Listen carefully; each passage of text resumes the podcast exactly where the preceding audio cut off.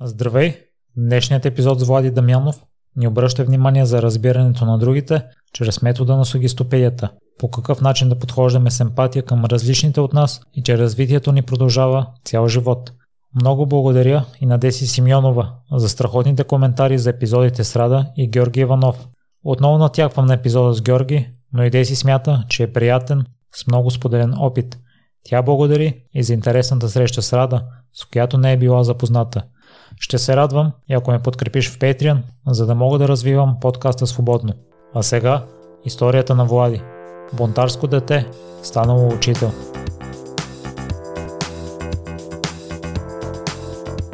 Здравей, Влади! Благодаря много за приятата покана.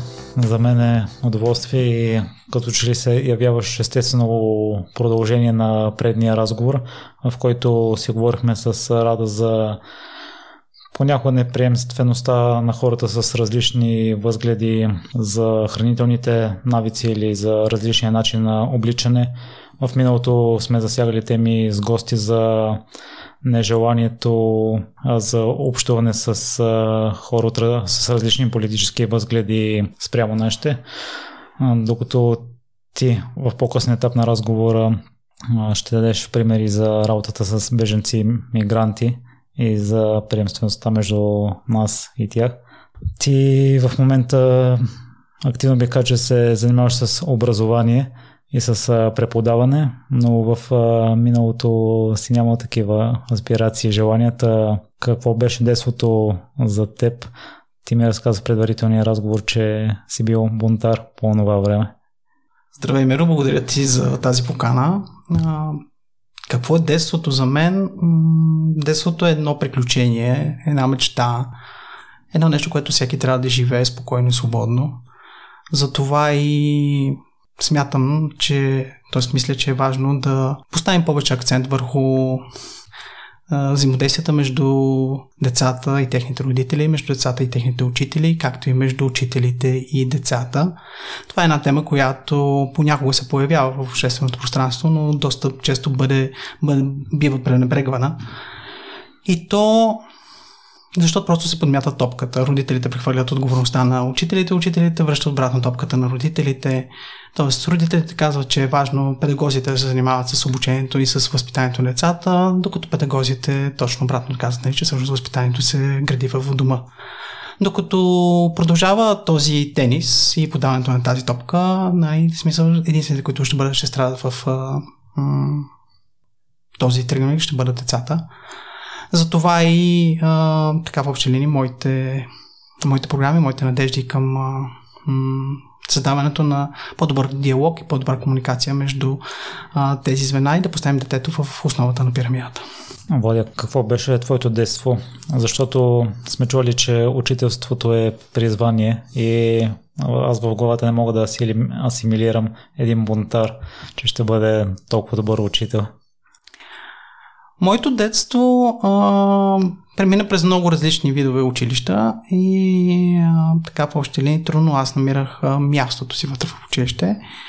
А, по никакъв начин нямаше индикация, че един ден ще стане учител, но така винаги съм изпитвал голямо уважение и респект към хората, които не са ми преподавали, а са се опитали да общуват с мен. Така че смятам, че всички учители мои, които успяха да докоснат нещо вътре в мен чрез общуването си, а не чрез това, което се опитваха да ми предадат като знания, а, ме мотивираха в, така, преди 10 на години да започна да преподавам отново. Аз като разгледах профила ти в LinkedIn, си мислех, че още от началото си има такова желание, защото си завършил български язик и литература в Софийския университет. Да, така е, но м- де-факто не съм имал никога желание нали, да преподавам, а, но така, в смисъл, както казах преди малко, никога не трябва човек да каза никога. С а, какви желания записа тази специалност тогава? Започнах да уча тази специалност, а, защото имах много добри учители по литература. И както казах, ти казах и преди, в смисъл, имаше хора, които успяха нали, да ме вдъхнуват и да приема историята и литературата а, по един начин, по който дори, в смисъл, до ден днешен трудно виждам някой от учителите да, да преподават. Но след това се насочваш към друга сфера, пиар. Да, имах изключителен пример и това всъщност е един а, много вдъхновяващ преподавател университетски. Тук може би просто се появяват поредица от хора, които а, повляха върху мен. А, всъщност това е една дама, която е професор Татьяна Дронзина, която срещнах в Софийския университет и тя проведе моят първи а, обучителен курс по връзки с обществеността или както модерно се казва пиар на английски. Тогава, когато тя говореше за тези неща, в България тази дума почти не съществуваше, това словосъчетание, нали, въобще тази професия не беше популярна. Те първа започваше да се говори за нея и все още Софийска университет дори не беше въвел като специалност. И тогава всъщност професор Дронзина ме насочи и ме вдъхнови да работя в тази посока. Съответно, нали, аз се развих в посока на а, публичните комуникации. И така продължих да работя в близо 15 години в сферата на маркетинга и рекламата. Ще ни поразходиш ли през тези 15 години набързо? Ами, тези 15 години започнаха на, с много висок старт и де-факто аз започнах да работя в а, Министерски съвет, още когато бях студент. А, в началото си започнах да работя в правителствена информационна служба, където а, изискванията бяха доста високи и работата там беше а, голямо предизвикателство за всеки млад човек. А, след това, естествено, м- така преминах през а, частни компании. А, паралелно с това продължах да работя политически пиар и комуникации до момента, до който всъщност а, почти бях решил нали, повече да се занимавам с политически пиар а, и реших, че само с корпоративните комуникации ме вълнуват. Там съм работил естествено за международни компании и за български такива. До момента, в който а, всъщност прецених, че така да кажем, нали, че маркетингови комуникации в България а, имат а, друго развитие, което нали, не съответства на моите виждания. И така, просто в един ден реших, че моето място вече не е там. Това постепенен процес а, ли беше за теб? Да, определено, тъй като човек не взима тези решения бързо. Аз ги така доста мислих по този, този, тази насока и така, след приключването на поредния проект си дадах възможност, нали, някаква пауза, в която да преосмисля а, своят път. И как се появи, или по-точно как избра сугестопедията?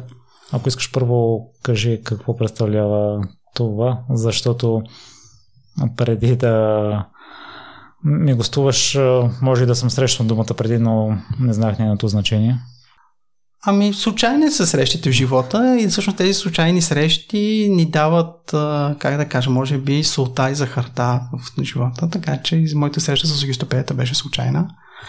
Всъщност аз в университета бях чувал за този метод на обучение и за неговият създател, професор Георги Лозанов, но бях само чувал. И така в един от а, дните, в които ставах сутрин и се чудех какво да направя, да изпия кафе с кого да се видя. Това беше в паузата, която си бях дал за себе си. Ми се обади една моя позната, която ми каза Ами знаеш какво, аз водя курсове по английски язик, искаш ли да дойдеш на тях? За да... Така, за моя подкрепа, за да... Защото това е първият мой курс.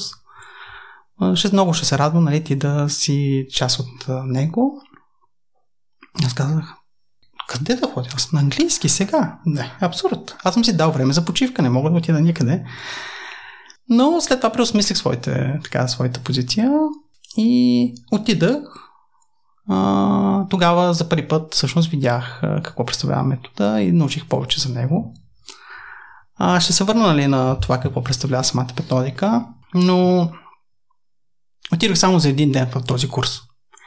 Бях казал, нали, че всъщност човек е важно да подкрепя приятелите си, затова отидах. Отидах в първия ден но и бях сигурен, че няма да остана следващите. Но в момента, който приключи първият учебен ден, тъй като те са полудневни обучения, приключи първият ден, аз бях сигурен, че ще остана следващите 24 дни, тъй като кръстно обучение е 25. какво представлява сугестопедията? Сугестопедията е комуникация.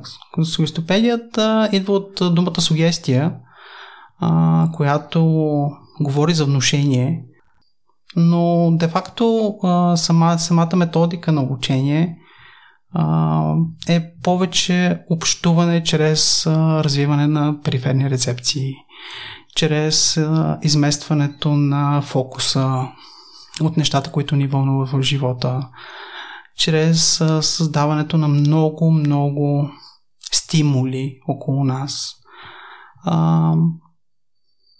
Също така и с, както ни казвам, учене без учене, тъй като това е цялостен процес, през който преминават нашите ученици и курсисти и де-факто те понякога дори не разбират, че учат. Нали, като методика, която ние добре познаваме като учене. Не. Те учат, докато четат, забавляват се, играят. Професор доктор Георги Лозанов е психиатър, човек, който е поставил доста известен, естествено, като учен из цял свят. Създава преди много-много години, създава един институт за по сугистология, държавен институт, който е работил под така, в общи линии под шапката на българското правителство.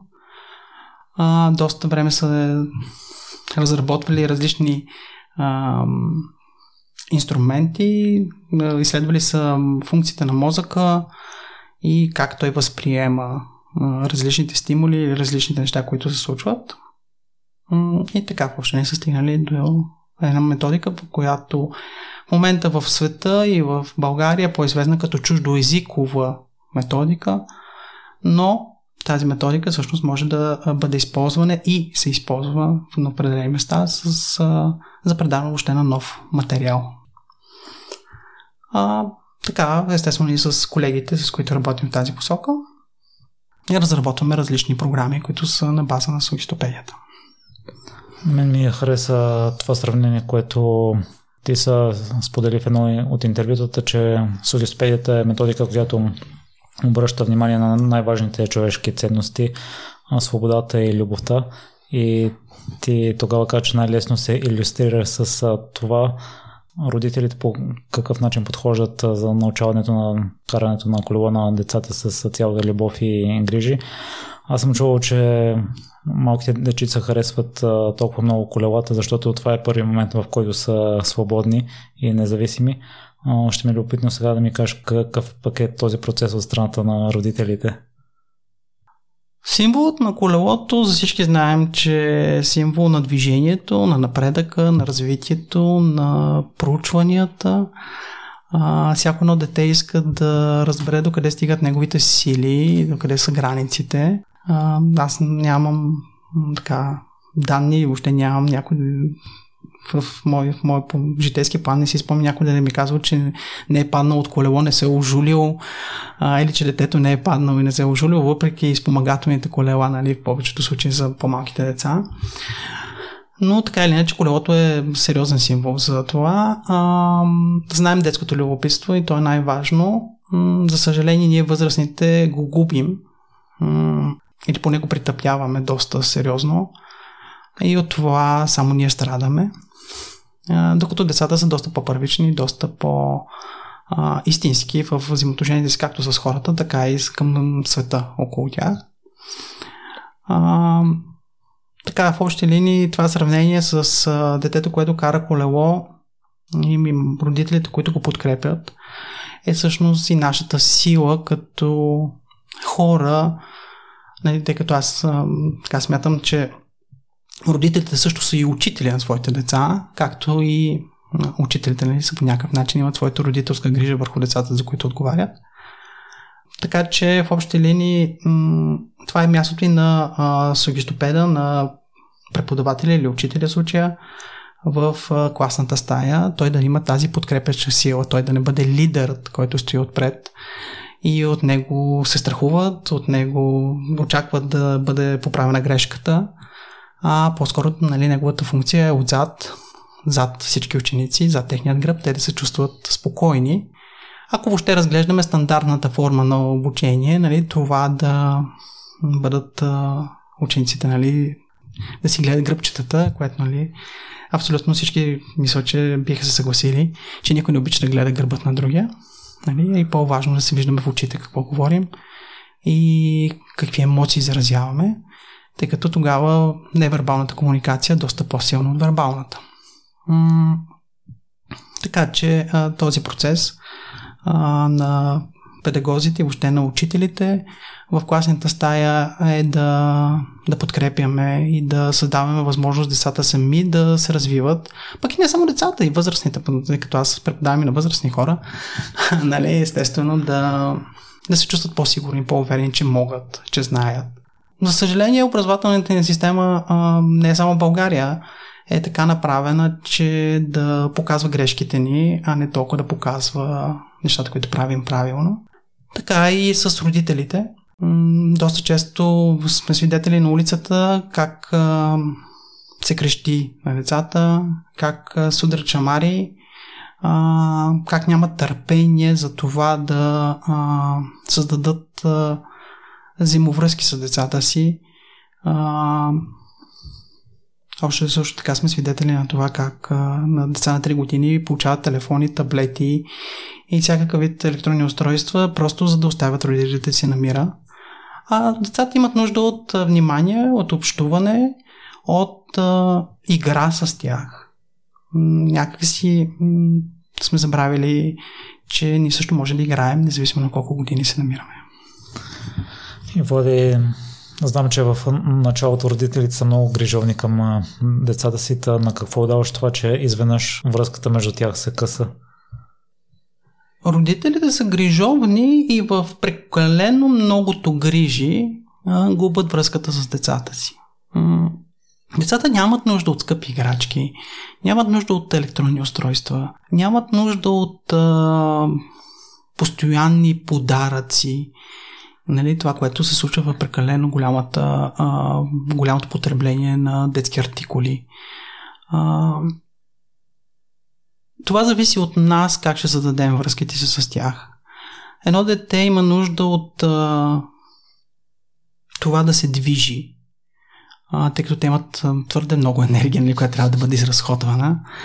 А, имат нужда от а, това да осъзнаят себе си а, като емоции, нали, като чувства, като тяло, като присъствието в Вселената, нали, смисъл, за обикалящия свят около тях, как ги приемат, как те го приемат, взаимоотношенията им с природата, взаимоотношенията им с животните, нали, с другите хора, с приятелите им, с по-възрастните.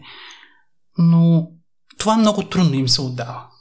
Нали, повечето случаи, забелязвам особено с децата, които израстват в големите градове, е, че те нямат връзка никаква с природата, нямат връзка с животните, нямат връзка помежду си, освен чисто тази, а, как да кажа, понякога нали, могат да си играят заедно на една площадка, нали, но понякога дори а, сме став... всички сме ставали свидетели как се бият за играчки и за такива неща, вместо да намерят консенсус помежду си. А, децата са изключително умни а, и ние всеки път се очудваме как следващото поколение, което идва след нас, е по-умно от нас. Ами, така. В смисъл, те просто нямат тези бариери, които ние си създаваме с нашето израстване. А, лошият пример, който даваме на децата е в а, всичко това, което им показваме а, в нашите лични взаимоотношения, тъй като те копират абсолютно всичко, което ние правим. Влади, в миналото ми е гостувала Кобия Ходжева. Тя а, набляга на връзката между тинейджър и родител и с нейните методи връзката много бързо се оправя между тях. В а, твоя живот преди сугестопедията много важни са се оказали личните примери, до които си се докоснал. И отново в е, едно твое интервю ти казваш, че всеки ден на децата поставят мечтите в краката на родителите, но те или ги прескачат, или ги подритват и това със сигурност се оказва със сигурност оказва негативно влияние върху тях. Както вече казах, примера на отсрещни човек може да е много важен. Децата съм забелязал, че като че първо искат на родителите да съобщят какво искат и може би е съвсем логично това, което си създал детска градина за родители и учители. А какво представлява тя? Програмата детска, детска градина за родители и учители е част от кампанията Внимание съдържа мечти, която разработихме с колеги и започнахме своето начало, дахме своето начало в а, а, три общински детски градини в град София. А, Получихме подкрепата на община Подуяне, на район Подуяне столична община, където в продължение на 3 години реализирахме тази програма. А, там а, в общи линии се опитахме да създадем а, през методите на играта, през методите на общуването помежду им, чрез сторителинга, чрез различни такива инструменти да създадем взаимовръзката между това и педагозите, и родителите да приемат, че детето стои във върха на пирамидата. Де много често когато се налага да го презентирам това нещо, нали, обръщаме пирамидата, тъй като показвам отгоре как стоим а, ние възрастните в основата. Пирамидата е а, насочена надолу и нали, всъщност под нас стои детето. Напротив, трябва просто да приемем, че а, детето стои над нас и ние сме му негови, така смисъл въобще, ние сме неговите проводници и хората, които му даваме пример. Така че в общи линии това се опитваме да правим чрез тази програма, където в, в общи сесии а, нали, участват и родителите, и учителите, и децата. Много е трудно а, понякога да така, да наскочи себе си, да седнеш да играеш с децата, особено не когато си а, искаш да създадеш криворазбраният респект, криворазбраното уважение. Например, един педагог да седне на килима да играе с децата, а, това в повечето случаи е недопустимо. А, и повечето родители също смятат, че това е а, нещо, което не е толкова важно, а е по-важно ли нали, той да има с кого да си играе. Не, нали било приятелчета. А всъщност, когато детето а, види, че неговият родител седнал с него да играе, той знае, че всъщност това е времето, което той е отделил специално за него. И вижда, нали, че най-малкото този възрастен човек, независимо кой е, застава на неговото ниво. Защото всички, когато се намираме долу на земята и играем заедно, никой не гледа над никой с, така, с повиш поглед. Много е важно и ние всички знаем, нали, че когато говорим с някой, е важно да сме на нивото на очите му, за да може нали, той да ни вижда, никакъв случай нали, да не гледа по-надолу или по-нагоре от нас. По същия начин децата възприемат света. Когато виждат някой човек, който ги гледа с по-така отгоре, нали, всъщност те създават а, своите предразсъдици спрямо, спрямо него. Така че в общи линии това е програмата, която развиваме в а, общински детски градини. Към този момент, за съжаление, нали, спряхме тази програма, тъй като пандемията от COVID-19 в общи линии първо наличие затвори детските градини, след това не беше, имаше доста трудни години, бяха тези учебни две години. Така че се надявам от следващата година учебна, нали, да възстановим а, тази програма и всъщност да бъде разширена в повече а, и общински детски градини, и също и в частни такива. Как се отразяваше уроците на родителите и педагозите? Всички се съпротивляваха. А, смисъл, почти всички, нали, смисъл, имаше, нали, има доста отворени родители, родители, които четат, интересуват се от детска психология, от ранно детско развитие, а, нямат, нали, т.е. допускат, но и по-голямата част от родителите и от педагозите не са съгласни с а, т.е. не допускат подобни методики близо до себе си, точно защото смятат, че а, уважението а, и така, ранга на това да, да бъдеш някой над другите е по-важен. На мен ми се е случвало в тъй като нашите сесии бяха просто част от програмата на детските градини, не са били основна методика на преподаване вътре. Ми се случва, когато влизам в градината и пред мен а, колега, педагог, който излиза а, от а, групата ми казва ние имахме учебна ситуация и аз доста така се зачуих какво означава учебна ситуация. Нали, всъщност знам какво означава, защото всъщност това е термин и нищо повече, но той не говори абсолютно нищо за никой. А, особено нали, ако ти не си завършил педагогика и не знаеш нали, точно какво има преди Министерство на образованието. А, така, в още не говорим за деца, които са на 4 години, да говориш за м- учебна ситуация, нали, за никой не е окей. Okay. Поне аз така си мисля. А, и влизайки в групата, установих, че тези деца са стояли а, приблизително час, час и малко, са стояли на едни пластмасови столчета, без да мърдат, без да, да могат да говорят помежду си, а, тъй като са имали нещо, което трябва да правят върху, примерно, лист хартия, върху което, примерно, е с пунктира трябва нещо да направят или така. Просто в момента не знам каква е била задачата, но нещо абсолютно статично е било. Момента, който влязах вътре в групата и ги видях колко са, м- имат желание да, да има нещо динамично, нещо да им се случва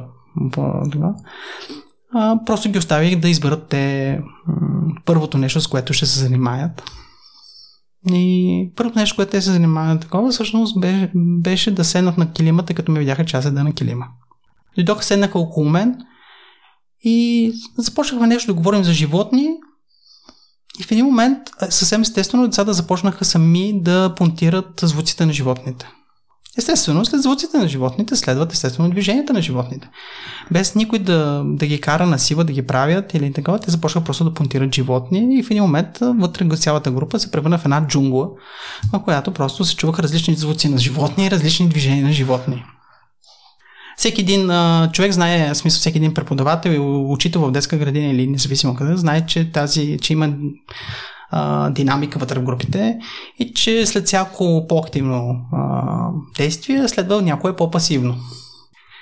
А, така че няма нищо страшно в това, напротив.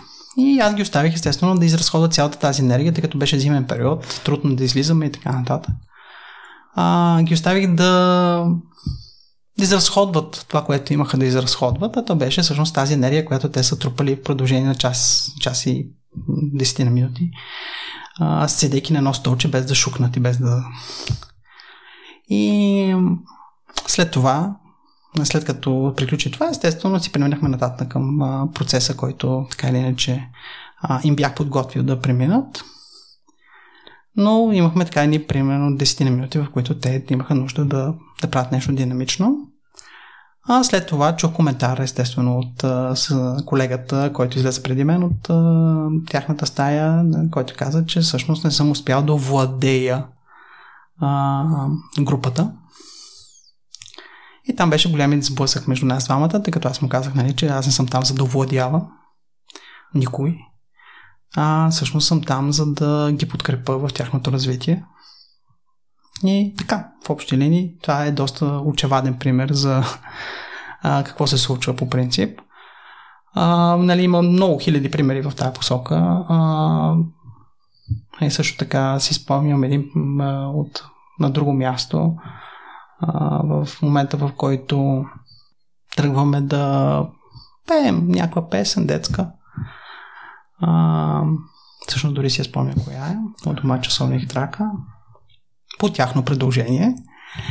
И в този момент идва водещият учител в групата, хваща се с нас на кръгче, за да изпееме песничката и слага свирка в уста и казва, като свирна наведнъж, пееме тик надясно. Като пееме, ако свирна два пъти, тик наляво. Ами аз обърках посоките. За децата не мога да кажа, нали? но аз със сигурност обърках посоките, кое беше ляво, кое беше дясно. Нали? Просто, а, може би, ако а, така, тя ни беше оставила нали, да се развием, може би ще да имаме по-добра хармония помежду си. И така, доста такива неща има. Нали, няма, мога да разказвам с дни за проблемите, в които съм видял чисто психологически и чисто в отношение към децата в а, детските градини. А, разбирам, че там има много проблеми. А, аз така съм водил много дискусии с а, колеги, защо се случва по този начин. М- голямата част от а, педагозите, които се намират в детските градини, имат желание а, да се развиват, но групите са им просто много големи, групите са им по 27-8 деца и те са вътре по един педагог с толкова много деца, а пък всяко, всяко дете има нужда от собственото си внимание, това ти да му обърне внимание, да може да поговори с него, да му делиш а, неговите минути. И така, въобще не мисля, че това е един от най-големите проблеми в а, повечето детски градини, че работят твърде малко учители вътре. А, също време с това съм виждал примери в Германия, където за 15 деца отговарят трима души по едно и също време, в едно и също не, така, така че въобще не ни мисля, че това е доста показателно. Тоест, нали, не можем само казваме, нали, те не желаят, напротив, нали, има учители, които имат желание да се развият, но когато просто имаш много големи групи, когато трябва да преследваш а, някакви учебни цели, особено откакто предучилищното образование ето вече фигурира като вид образование а, и беше прехвърлено в детските градини. Тъй като по мое време, когато всъщност аз бях дете, имаше си специално предучилищни, които бяха точно преди училище, не бяха нали, в детската градина, а бяха между детската градина и училище. За съжаление сега, трета и четвърта група в детските градини а, някакси губят, взимат от детството на децата, за да ги научат да четат, да пишат. И така децата отидат първи клас, вече знаеш ти буквите да четат, да пишат. А, е, това според мен е а, така кражба от тяхното детство. Младия, според мен, друг проблем и Кълбия го спомена. И аз го виждам като чета книги за общуване, че някои наши действия са породени не от нежелание, от незнание. И в книгите общо взето съветите са едни и същи.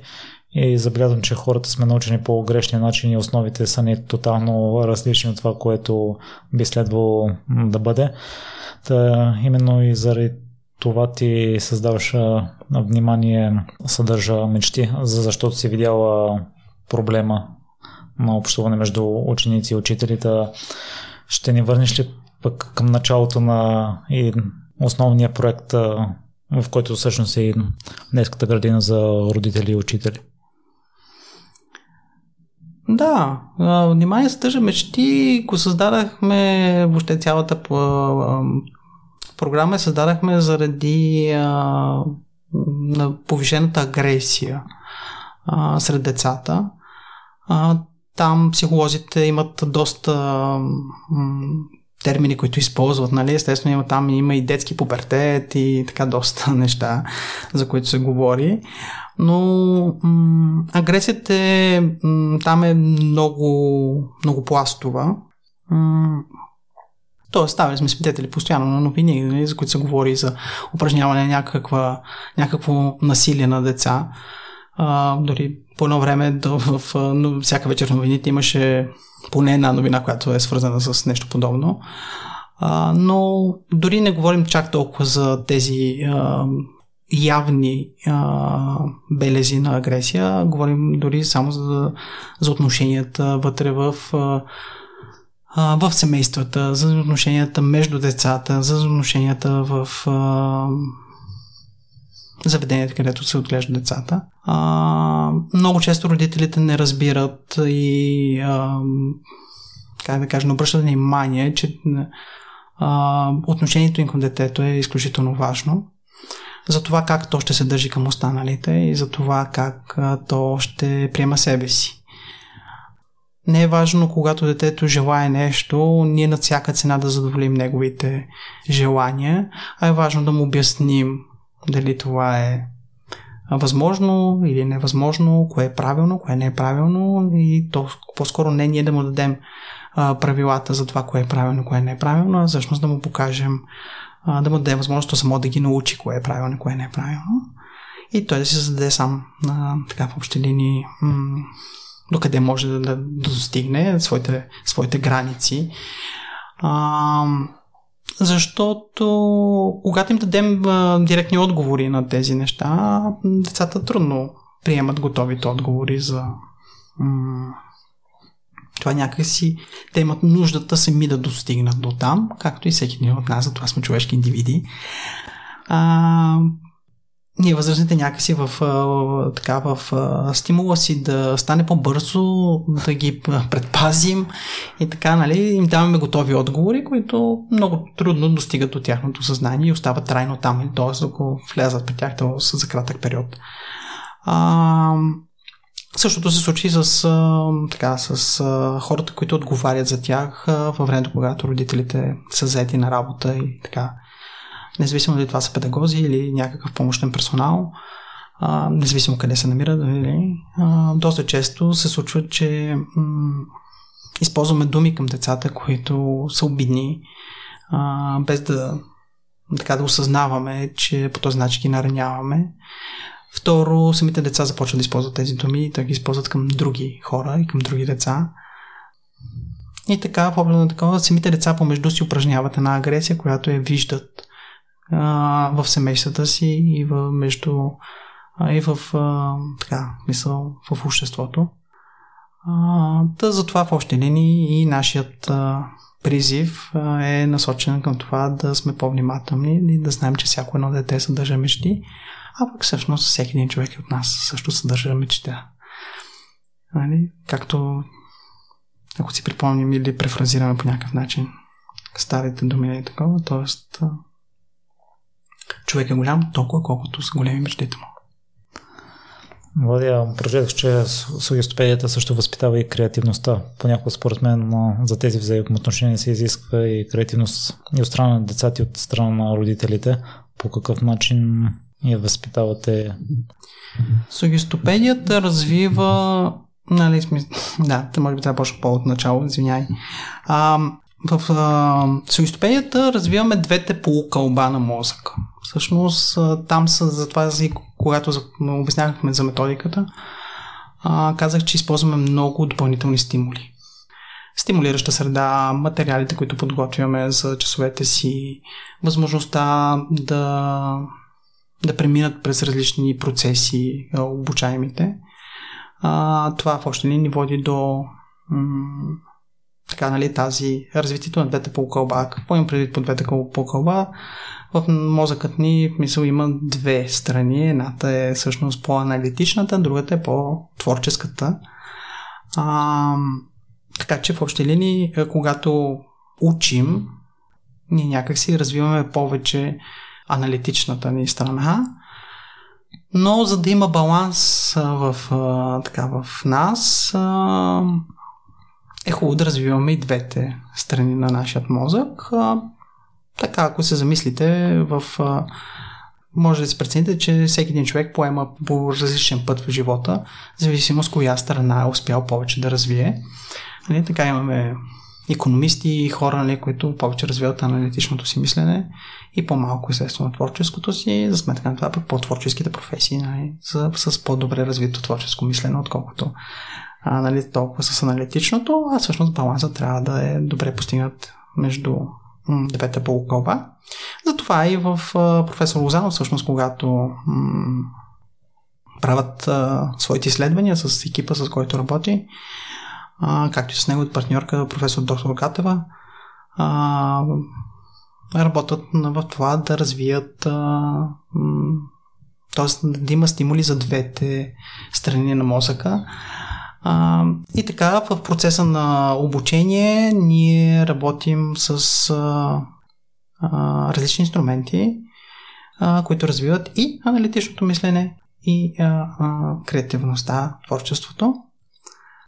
Така, може би повечето хора, които знаят а, или са преминали през обучение с, нали, на, по сигистопедичният метод, а, знаят, че ние вътре използваме изключително много изкуство, както класическо изкуство, класическа музика, използваме доста а, нали, хората да се почувстват по-уверени, че могат да пеят, за това, че могат да рисуват.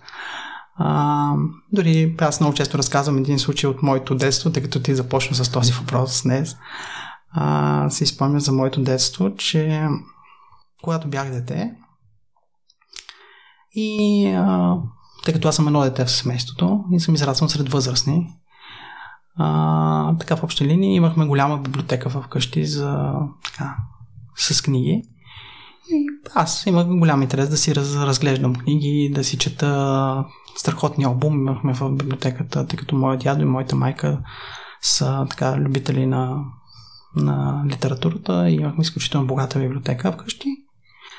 А през това време всички мои приятели ходеха на софеш, на китара, на пиано, нали, на цигулка, на кой каквото такава. Но аз не ходех на нищо такова, тъй като никога не съм имал желание да ходя на тях. Но в един прекрасен ден, когато реших, че трябва да изляза на двора да си играя с някой, всъщност установих, че няма с кого да изляза да си играя, защото всеки беше на някакво занимание. И тогава, така в общи линии, търсики вниманието и желанието на т.е. вниманието на възрастните, седнах така и казах, ами ето на, всички деца имат някакъв талант, аз нямам никакъв талант. И моята баба тогава ме погледна така и каза, добре, кажи какъв талант искаш да имаш. Все едно ли той ще дойде така от космоса някакси. И аз казах, а, вече някой ми обърна внимание, трябва да измисля нещо. Аз още никога не съм си мислил какъв талант искам да имам. Напротив. И се замислих и просто трябваше да измисля нещо в момента. Казах, ми искам да пея. И тя ми каза, е, ми пей, кой те спира? И аз казах, еми не мога да пея. И баба ми ми отговори, еми, пей всеки ден и ще се научиш. И така го разказвам това нещо, защото 40 години по-късно а, аз така не се научих да пея. Нищо, че пеех всеки ден по душа. Но така, в момента, в който започнах да занимавам с югистопедия, която музиката е неизменна част от а, нашите, а, нашето обучение и процесите, които преминават нашите, наши обучение, нашите курсисти, а, е свързано с пеене. И така до момента, в който всъщност аз разбрах, че мога да пея. А, все още не ли бих казал, че мога да, да пея, да пея, но всъщност има, т.е. пея вече и не се, не се страхувам това да пея. А, така че в общи линии а, може би действително човек трябва да помисли малко повече, когато а, някакви детски мечти има такива, нали, да си ги развие. И така. Дадах го този пример, защото действително е много емблематичен за това как аз развих нещо творческо в себе си. естествено, нали, от мен не се очаква да направя някаква соло кариера, някаква певческа кариера, но поне да се чувствам по-спокоен в работата, която към този момент ми носи удоволствие. Влади, аз сигурен съм, че работата с бежанци, мигрантите носи удоволствие. Ти си част от екипа за интегрирането им, като им преподаваш български язик. Какво в въпросния проект те спечели, реши там да се включиш? Ами, следвайки естествените стъпки на моето развитие, а, започвайки да се занимавам с югистопедия, де факто вече разбрахте как съм се срещнал с нея, с езиков курс по, по английски. А, така въобще не се срещнах с а, дамата, която е обучител и а, наследник на доктор Лозанов, която ми каза, че голямата мечта на доктор Лозанов е била да създаде методика за преподаване на български язик като чужд. Тоест, освен а, да преподаваме чужди езици, а, е то да развием а, тази методика и всъщност хората, които искат да научат български, да го научат по нея. А, тогава тази идея за мен беше много чужда, много така трудна въобще да я преосмисля. Но така, в общи линии, а, заедно с нея успяхме да м- създадем първите неща, нали, смисъл първите стъпки да предприемем за развитието, въобще създаването на методиката по български язик като чужд, по суистопедичния метод. И като създаваш някаква методика, първото нещо, което трябва да направиш, естествено, да я пробираш, както казват на академичен си език, или всъщност да я тестваш. И падна ми се моята, така, моето а, на мен, нали, естествено, човек, който е помогнал за създаването и, и така бил в основата, да я тествам. Започнах, нали, тестовете с нея. А, и така, от тест на тест, всъщност се оказа, че съм влезъл просто вече в а, а, така, цикъл на преподаване. а, което всъщност ми доставяше удоволствие и продължава да ми доставя удоволствие до ден днешен. М- така след а, 3 години интензивно преподаване на а, български язик като чуж в различни школи а, и с срещата хора от цял свят, както европейци, така и от всички останали континенти. Стигнах до момента, в който а, се, започнах да си задавам въпроси. М- кой има най-много нужда от изучаването на български язик като чужд? И така в а, учебника, който така още не използвахме тогава по български язик като чуж, който беше създаден, имаше една история за една бежанска мигрантска м- ситуация, един персонаж. И така в общи линии започна моето търсене до момента, до който нали, в момента, в който а, разбрах, че всъщност има свободно място в Карита за преподавател по български язик, като чужд, а, всъщност кандидатствах и влязах там да работя. За мен беше изключително трудно в началото, тъй като това беше в голямият, голямата вълна, мигрантска вълна. А, хората бяха много. А, приемателните центрове за беженци бяха препълнени догоре. А, така в общи линии мотивацията за учене на български язик беше твърде ниска, тъй като повечето хора просто приемаха България за коридор, място, което ги откъдето да стигнат до Северна Европа. А, така че в общи линии стимулите за, за на български язик а, бяха малки, но предизвикателства бяха големи пред нас, а, тъй като сме се срещали с хора, с които дори не можеха да четат и да пишат на собствените си езици. А, пък всъщност, де-факто, ние се опитахме да ги научим на един чужд език, нали, за тях втори език. А, така че беше голямо предизвикателство. А, но въпреки всичко, до ден днешен има хора, които а, в този период са се обучали при нас, най смисъл при мен и при моите колеги. И в момента са изключително благодарни за това, че знаят този език а, и че са срещнали точно нас нали, на, на прага, нали, на вратата на Европа. А, така че в общи линии попаднах там, беше ми изключително м- предизвикателно за мен лично нали, да попадна в тази ситуация, тъй като имаше доста неща, които не знаех. Първо, на първо място това са естествено личните истории на хората, тъй като те преминават през една доста а, трудна ситуация и де-факто а, там има и голяма травма, а, която, т.е. за съжаление, а, миграцията не е, не е процес, който, който а, те кара просто така да тръгнеш. Ти напускаш родното си място, напускаш родините си, не от а, собственото си желание да, да някъде друга да живееш, а просто защото ситуацията така го налага. За съжаление, всички, ситуа... всички така, страни, през които са преминали, са и ситуации, с които са попадали, нали, са нито лицеприятни, нито така в общи линии са хуманни. А, така че в общи линии а, видях доста стрес в очите на тези хора. Видях а, понякога обезкуражаване и а, така доста психологически моменти и проблеми. Така че в общи линии тогава съм изтопените изключително много ми помогна, защото можех да не само да ги науча на един език, а да използвам часовете си по български език, затова те да се чувстват по-уверени, по-спокойни и по-добре прияти. А, и затова те да се почувстват човешки същества, такива каквито са, а не да се чувстват като хора втора ръка.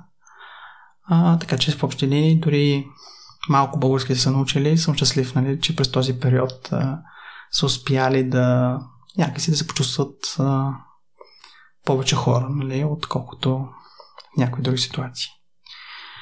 И така, но за така в общи всички знаете, че беженската вълна към България е доста по-намаля и предвид процесите, които се случват в Близкият изток и в Северна Африка.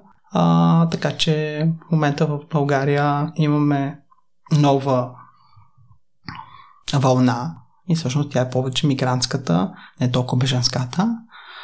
А, повече има хора, които избират България за свой втори дом. От една страна това са новите номади, хората, които просто решават, нали, че ще намерят друго място за себе си. А, от а, така, присъства естествено и родителите, които мислят за бъдещето на децата си и приемат, а, че а, Европа е едно добро място за тях.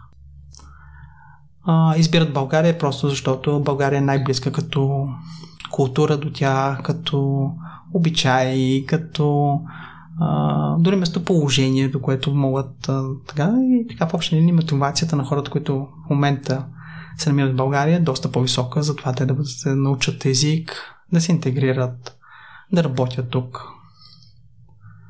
А, така че, в смисъл, процесите в а, миграционните процеси са доста интересни а, и ме ме вълнуват особено много, а, тъй като това са човешки истории.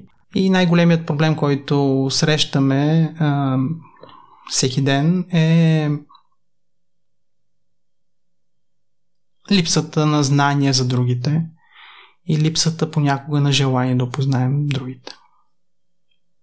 Това, че сме близки по култура ли, смяташ, че общото между мигрантите, които решават да останат в България и да започнат да научат езика, а не да продължат към Северна Европа? Да, на повечето, повечето избират България, защото се чувстват по-сигурни. Интересно, че аз съм чувал тези думи от различни хора, от хора от различни страни. Чул съм го от англичани, които са ми казвали много така директно в едно село, което дори е с а, преобладаващо ромско население, да ми казват, че се чувстват по-сигурни, отколкото в Англия.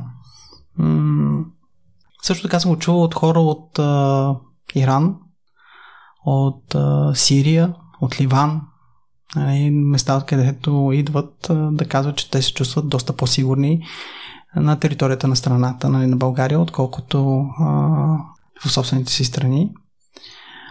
А, същото се отнася и за част от страните, може би за всички от Северна Африка, откъдето също имаме мигрантска вълна. Просто да се чувстват по-сигурни в, на нашата територия. Под сигурност не говорят чак толкова нали, за финанси и за те, но те много добре знаят къде се намира България и че е една от най-бедните страни в Европейския съюз а, знаят, а, че не това е водещото при тях, а по-скоро е това, че те са сигурни за себе си, за семейството си и за своите деца. Така че в общини това е изборът, който те приемат. С какво им го даваме, не знам. а, нали, тази сигурност. М- дори наскоро водих едно кратко интервю с един от а, а, хората, с които работим, с едно семейство. И ги попитах, виждате ли някакви културни различия между нас, които нали, да са някакво голямо предизвикателство пред вас? И те казаха, не, ние култура не виждаме, тя е толкова близка. Поне ние чувстваме толкова близка нали, до себе си. Нямаме никакви такива нещата, които ни така ги усещаме като трудност, е научаването на езика, за да може да общуваме с местните, тъй като не искаме да общуваме на чужди езици с тях. А, от една страна, и както каза, нали, дах един пример, когато Господ създава света, на България е дал изключително красива природа и така, но е дал се изключително труден език. Естествено, аз всеки един мой урок започвам с това да, да им обяснявам колко е лесен българският език и колко лесно те ще го научат. А, по простата причина, че не може да си поставя сам бариери, нали, да казваш нали, колко е трудно нещо, което не си достигнал до до тази бариера, която за теб не, е преодолима. Влади, преди малко спомена неприемствеността. Ние в предварителния разговор се говорихме, че това се дължи по-скоро на непознаването на културите и на българите и на мигрантите, но мигрантите видимо полагат усилия да научат езика и да комуникират по-лесно с нас. Изгледах една твоя лекция, много хубава, в която давате като метафора, че баницата всъщност ни сближава да направим първата крачката, какви трябва да са те в момент при положение, че може би от двете страни има такова желание? Пословично е гостоприемството на българския народ, но доскоро говорихме за доброто съжителство между етносите в България – но някак си последните години а, това вече не е точно така. Не знам кои са процесите, всъщност може би всички може да си отговорим кои са процесите, но в България а, хората винаги са живяли, различните етноси са живяли спокойно. Никога не са приемали а, външните, т.е. хората, които идват и се установяват в страната, като някакви натрапници. А, но, за съжаление, негативните примери, които чуваме постоянно или ставаме свидетели на тях, а, водят до тази, това мнение и така в общи линии за това, че някой е дошъл, ще ни превземе и така в общи линии, че трябва да имаме някакви различия с другите хора. Ам... Как да кажа, смисъл, няма хора всички сме хора, нали? Както и аз в часовете си по български язик никога не използвам думата бежанец, защото знам, че това е един политически термин и няма нищо общо с реалността. Това са хора, независимо кой откъде. А и ако се върнем в исторически план, България претърпява доста миграционни процеси. Нашите прадядовци, прабави също са били мигранти, така че аз се съмнявам, че има някой човек в тази страна, който да няма така, миграционни корени или поне да няма някой близък, нали, т.е. някой прадядо или чичо, вуйчо, нали, някой, който да не е мигрирал някъде. А, така че м- в общи ли сме свикнали с тези процеси, но за съжаление в последните години а, имаме а, някакси капсулиране и то в повечето случаи за това, че не сме отворени да научим за другите и за хората, които живеят около нас и с нас.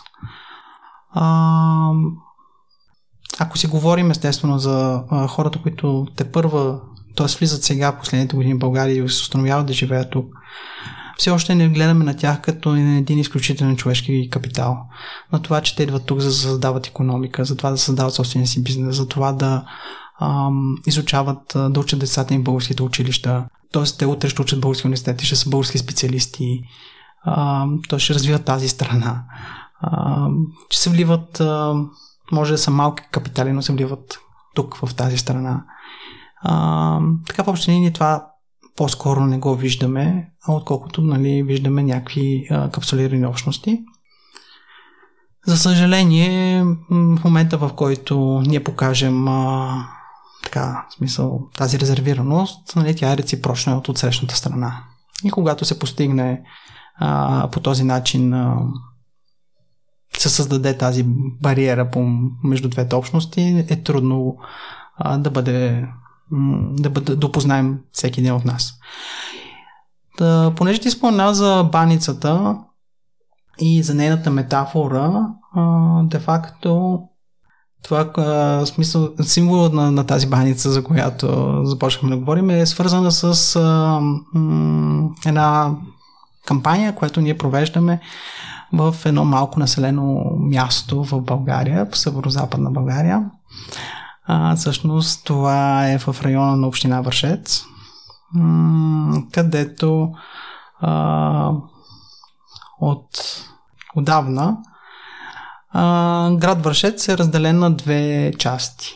Тоест има една голяма ромска махала и останалата част на града. Тази, тези две части са разделени от мост.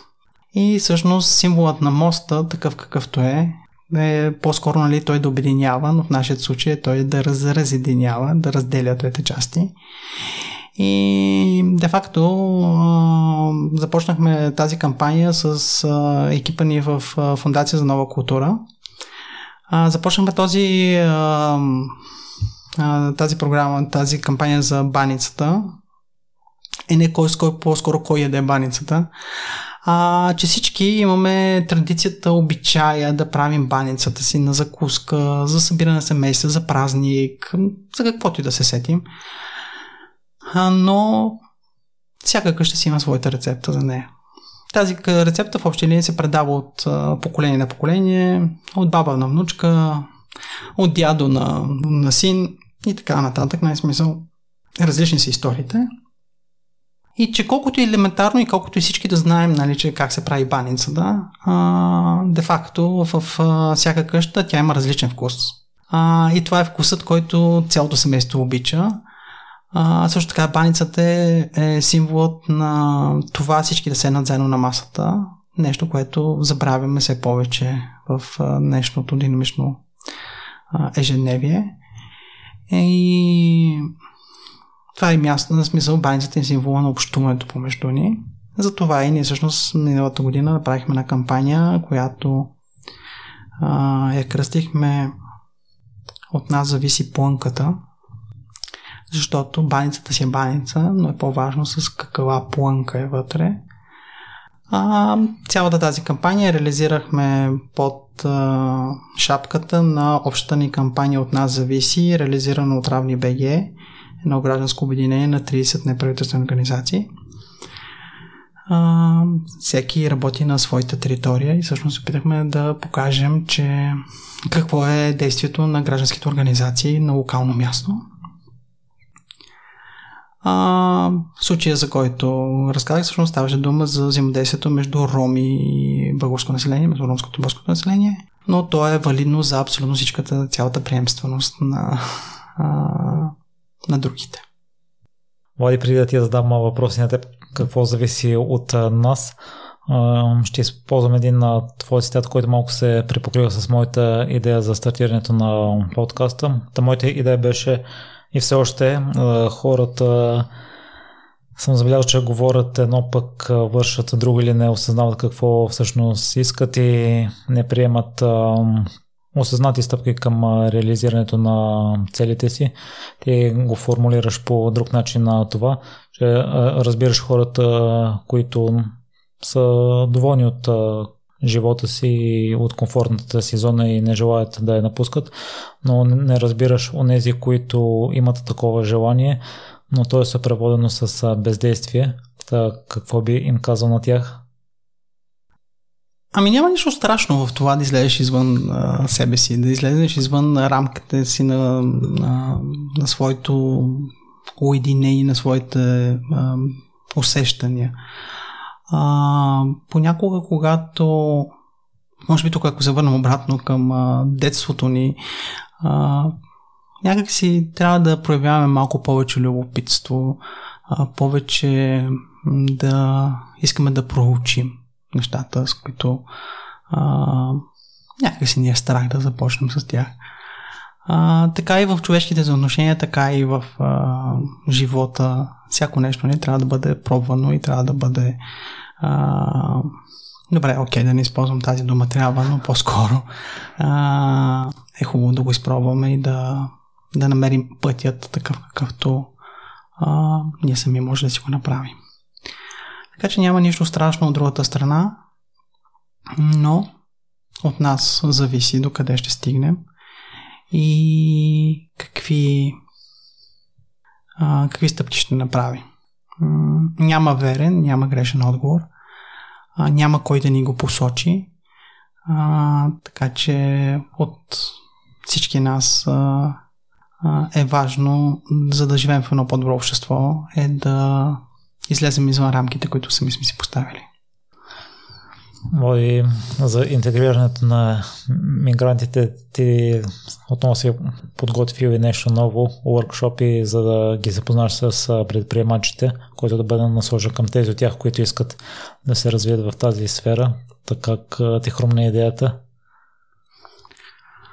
В Карита София работим по една доста голяма програма за интеграция на мигранти, на беженци и всъщност в последните години по-скоро към хора, които идват от цял свят нали, с някакви миграционни процеси.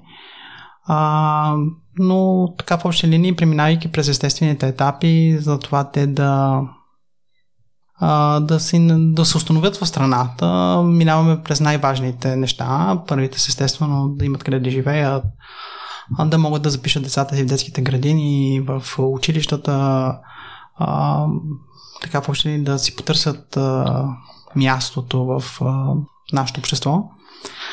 А, винаги сме се поставили на първо място за изучаването на български язик. А, не защото ние смятаме така, защото дори понякога те си поставят за собствена първа цел. А, забелязали сме през годините, че е изключително важно, за да можеш да а, така, да преминеш а, някакси се почувстваш местен, трябва да говориш този език, нали, какъвто и да е той. А случаят българският език е изключително важен в, на нашите територии, на така а, стигайки естествено до а, задоволяването на най, най, най-важните а, неща, които всеки един има, а естествено идва процесът на работа. Какво ще работя, колко пари ще получавам, нали, ще мога ли да издържам семейството си и така нататък. Естествено, тук ние му оказваме подкрепа в това нещо и работим за така намирането на работодатели, които са склонени да наемат хора с миграционен профил. Но а, така, а, най-малкото а, което срещаме сред такова е всъщност ам, високото, високите разходи, които те имат тук, нали, съответно с а, ниските заплати, които а, се получават в България. Нали, гледайки естествено в международен план. И така, в общи линии, хората, които имат своят, как да кажа, своето желание да се установят в България, имат желанието да се развиват тук, да създават семейство или да, така, да преселят семействата си тук. А, стигат се ми до логическия така, момент, в който казват, нали, ми, може би е по-добре да създам нещо собствено, нещо, което работи за мен. А, и съответно ние ги подкрепяме в тази насока. Така създадахме а, една 6-месечна програма, а, в която ги подкрепихме, за да могат а, не само да започнат своят бизнес, а и да се обучат това как се ръководи един бизнес и въобще как, какви са предизвикателствата пред него. Оттам започнахме естествено да си говорим за как една идея може да се превърне в реално действащо предприятие. И преминаха през различни модули на обучение които ги научиха да си създадат бизнес планове, да си направят своите бюджети, да си подготвят маркетинг план, да, това как да се разработят стратегиите си за набиране на персонал, как да подберат клиентите си, как да научат какво техните клиенти биха очаквали от тях. И така, доста тези процеси минахме. А, изключително така ентусиазирани хора със своите а, проекти и за своите идеи. А, изключително съм щастлив, че м- доста голяма част от тях имат социална насоченост.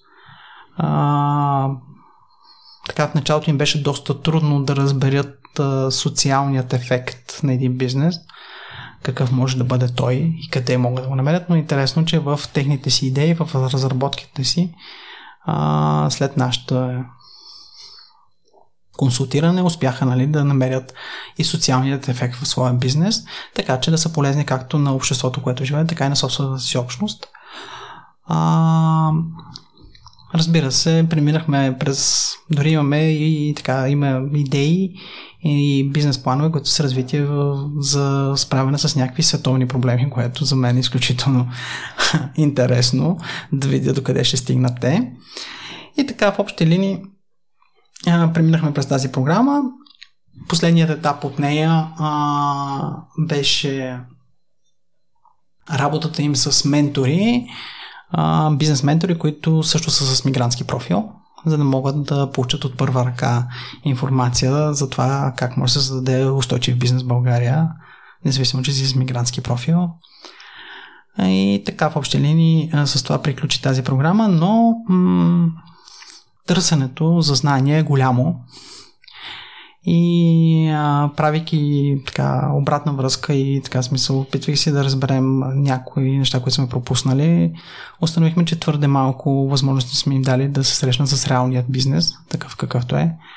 Затова всъщност сега им подготвяме, да подготвяме една програма от 12 workshop където а, ще могат да се срещнат директно в очи очи с хора, които идват от реалният бизнес. Този път те са български или международни менеджери, а, които ще могат да им дадат директно отговор на въпроси, на които така може би повече хората, които а, на теоретично се занимаваме с тази, а, тази материя, нали, не може да им отговорим.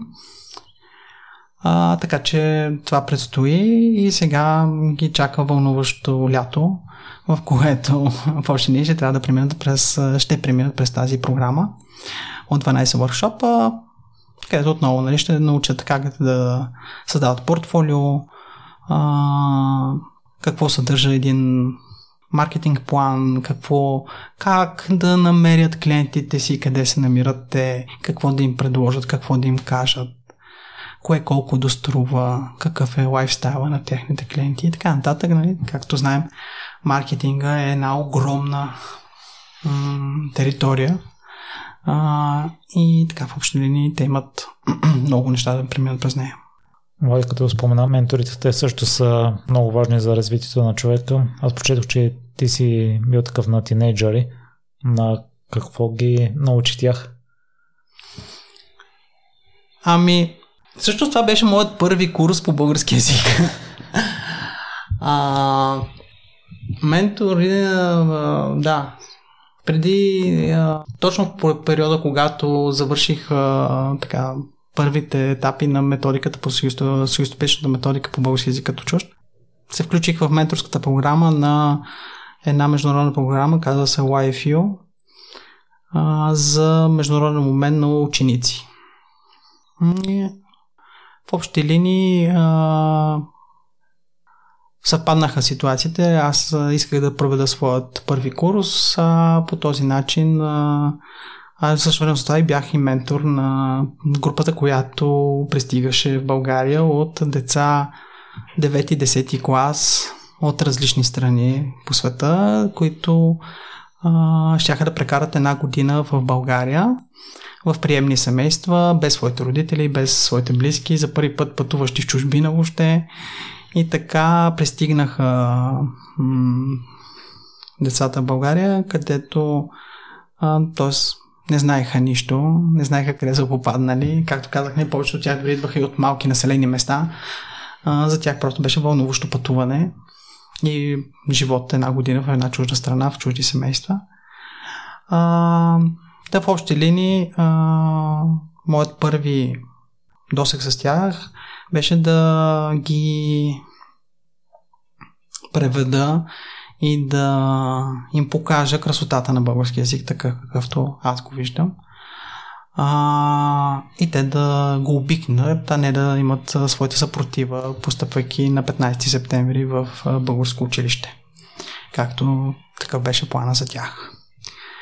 И имахме рамките точно на един месец, в който а, така в общини, моята задача беше изключително да ги подготвя за влизането в българско училище, но знайки език, за да могат да комуникират със своите, да общуват със своите учители, със своите съученици. Най-вече със своите учители, защото с учениците си могат да общуват и на чущ език, но по-скоро със своите учители. И така, в общи линии, за мен беше голямо удоволствие и радост, когато на 15 септември всъщност ги изпратихме на училище. А, някои с много добри знания по български язик, някои с не толкова стабилни, но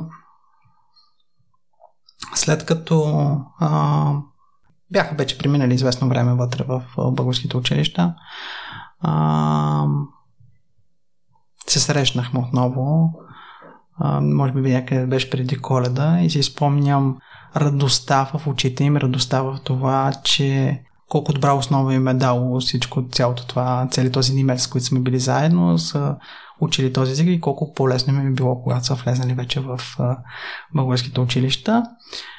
Естествено, тъй като те бяха тинейджери, в рамките на тази една година имахме много премеждия, през които трябваше да решаваме различни ситуации. Нали, естествено, те самите израснаха много, тъй като от деца ги върнахме на тяхните родители, ги върнахме вече младежи. А, нали, така че в общини някои дори бяха с окасели ръкави, панталони и така нататък. Но беше изключително интересна година, през която а, те осъзнаха себе си повече, споделяха, а, преминаха през своите си житейски ситуации, такива, които доста възрастни не могат да преминат а, бързо, докато те успяха нали, с помощта на взаимо, взаимопомощ помежду си, естествено и помощта на менторите. А, така че в общи линии да си, да си ментор на тинейджър е, е, е супер интересно. А, и би го препоръчал на всеки нали, да, да го направи. Но по принцип менторството е една изключителна програма, независимо какъв аспект е а, тъй като тя дава възможност на, на ментитата, на хората, които, а, за които се грижим или по които а, съветваме по някакъв начин, е те да виждат приятел в теб. А когато ти се намираш в една нова странна ситуация, в нова страна, в нова ситуация и така, смисъл е изключително важно да имаш на кого да а, с кого да споделиш. Така че в общи линии смятам, нали, че всяка една менторска програма, каквато и ние имаме и в Каритас към днешен момент, е също много важна. Затова и включихме в бизнес обучението си, всъщност включихме и този модел за менторстване, тъй като смятаме, че е изключително важно да се, т.е. те да научават някои неща от хората, които са минали по същия път. Друго важно нещо за щастието ни според мен е това да виждаме необикновените неща в обикновените. Ти си пътешественик и имаш а, това положително свойство. По-рано в разговора спомена, че Господ е надарил България с красива природа. Та, и в днешно време хората сме вглъбени в нашите проблеми и не обръщаме внимание на красивите неща за обикалящините. Кои са тези необикновени неща в обикновените, които виждаш? Този въпрос е труден за отговор. Не, етапа се естествено, но м- всъщност необикновеното е навсякъде около нас. Въпросът е да имаме очи да го видим.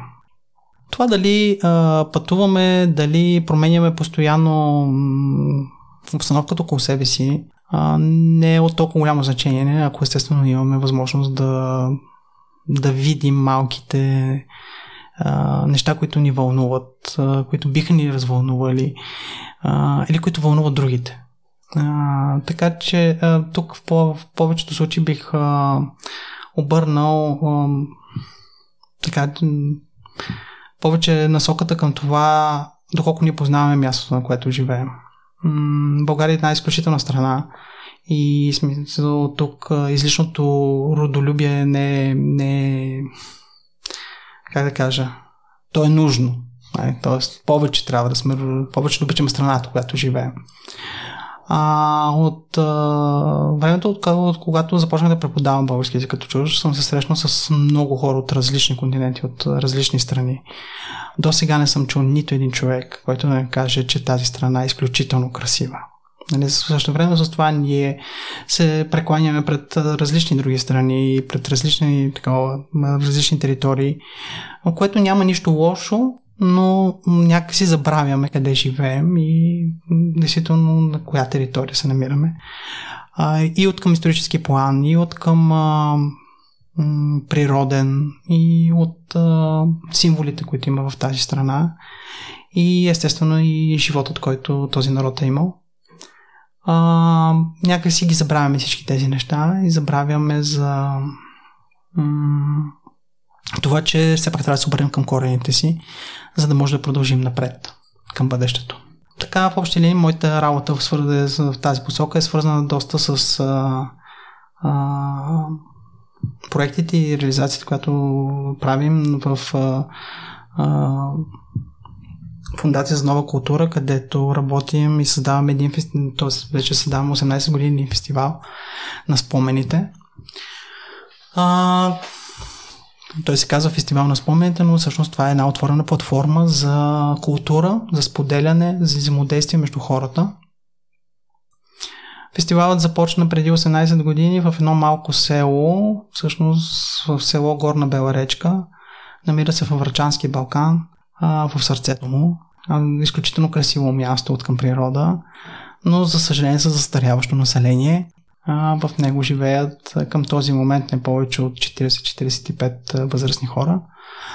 Но този фестивал се случва вече, тази година ще се случи за 18-та година и основното му цел е взаимодействието между местните хора и гостите на фестивала, участниците и гостите на фестивала.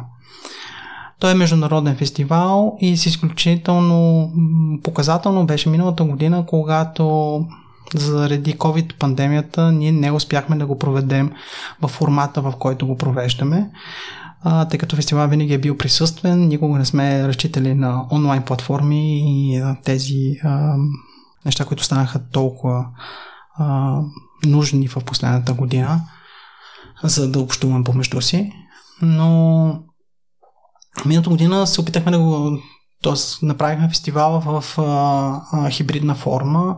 Меж, направихме а, част от дейностите с местните хора на, вътре в селото, а международното участие беше онлайн.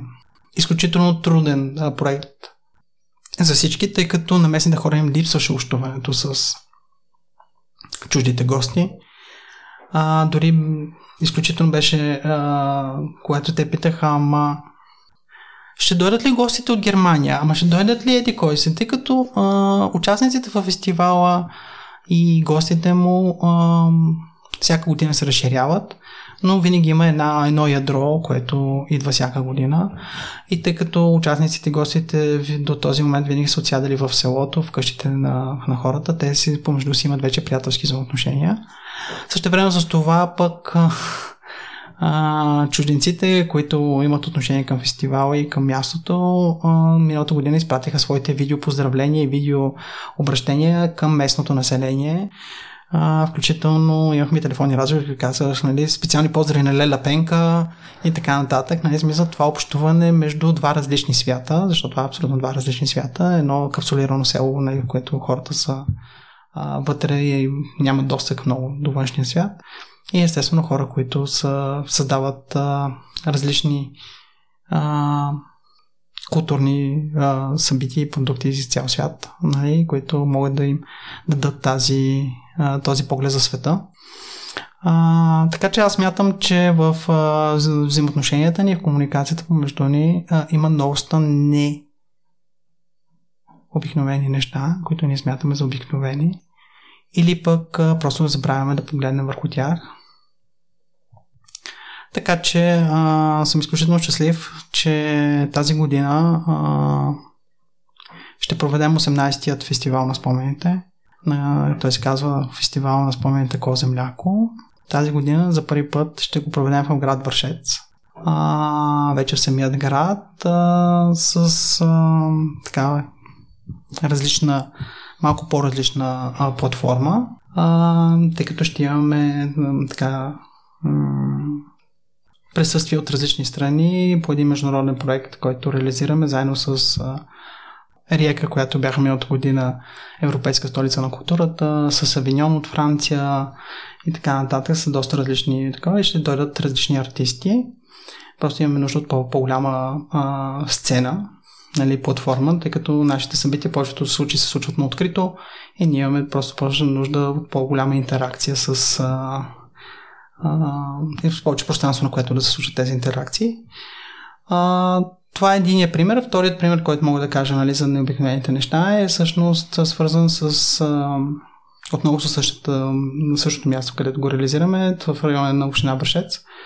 А, работим по едно природно сезонно училище, а, където сме го определили, че за деца от 5 до 105 години а, де факто а, това е мястото, а, където те ще могат да научат всичко това, което нали, обикновеният градски човек а, трудно научава, а то е чистата сезонна храна, а, процесите в природата, като естественият цикъл на живота, а, емоциите, такива каквито м- ги имаме, но понякога не ги разбирам да не кажа повечето случаи. А, за това в общи линии къде е нашето място в света и как трябва да се грижим за природата, нали, а не чак толкова да говорим за нейното запазване, а по-скоро се грижим за нея.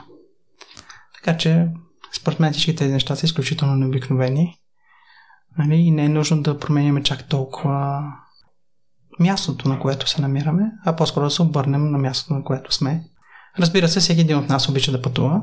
Нали, аз самият също обичам да пътувам но то е по-скоро за да научиш някакви неща, а, за да видиш друг свят и да можеш да го пренесеш и да видиш с други очи, да погледнеш с други очи на мястото, на което живееш. Влади, къде слушателите могат да се свържат с теб или да следят за всичко това, което си говорихме? Ами, да, то всъщност много раз, разнородни са нещата. А, де факто, Свързаното с последната тема, за която говорихме, също с фестивала на спомените и дейността на Фундация за нова култура, може да ни следите във Facebook. А, имаме страници, както и в нашата веб-базирана страница в novakultura.org. А, за свързан, нещата, които са свързани с а, беженска, работата с беженци мигранти, основно работим в Карита София. Всъщност Карита София е една от а, е, организацията, която изпълнява социалните дейности на католическата църква, а, католическата църква България. А, така в общи линии това, че е свързано с католическата църква, не означава по никакъв начин, нали, че а, нали, то се грижим само за хората, които а, следват т.е. са католици, а по-скоро нали, за всички човешки същества а, и за всички уязвими групи, с които може да, да работим. И естествено, в смисъл свързаните неща с а, децата и тяхното развитие, да е ранно развитие и е намаляването на агресия с тях, може да следите във. О, в какво си се провалил? О! Има ли нещо, в което човек да не се е провалял? А, всъщност, а, аз на, на провалите а, гледам като на възможност, така че в общи линии не ги приемам за провали. А с какво се гордееш най-много? Гордея се на първо място с... А... Гордея се с... с как да го кажа, това е някакси а, много трудно за, за изказване, но а, никога не съм търсил благодарност в, а, нещата, които правя. Никога не съм очаквал някой да дойде да ми каже благодаря и така нататък, но съм изключително щастлив и доволен от това, което го виждам в спокойствието и така и в усмихнатите очи на хората, с които работя. Благодаря много за третата покана и че си се захванал с всички тези неща за интеграцията между различните групи хора, защото на първо място сме това, след това сме всичко останало. И аз много ти благодаря, Миро, и се надявам нали, да е интересно и полезно за слушателите. Как ти се стори епизода с Влади? Кажи ми какво мислиш за него на лично съобщение или остави коментар. Ако ти е допаднал, ще ти бъда благодарен, ако го споделиш с твой приятел или оставиш ревю на подкаста. Този четвъртък ще имам бонус епизод с позната вече лично за теб. Прекрасни моменти до тогава.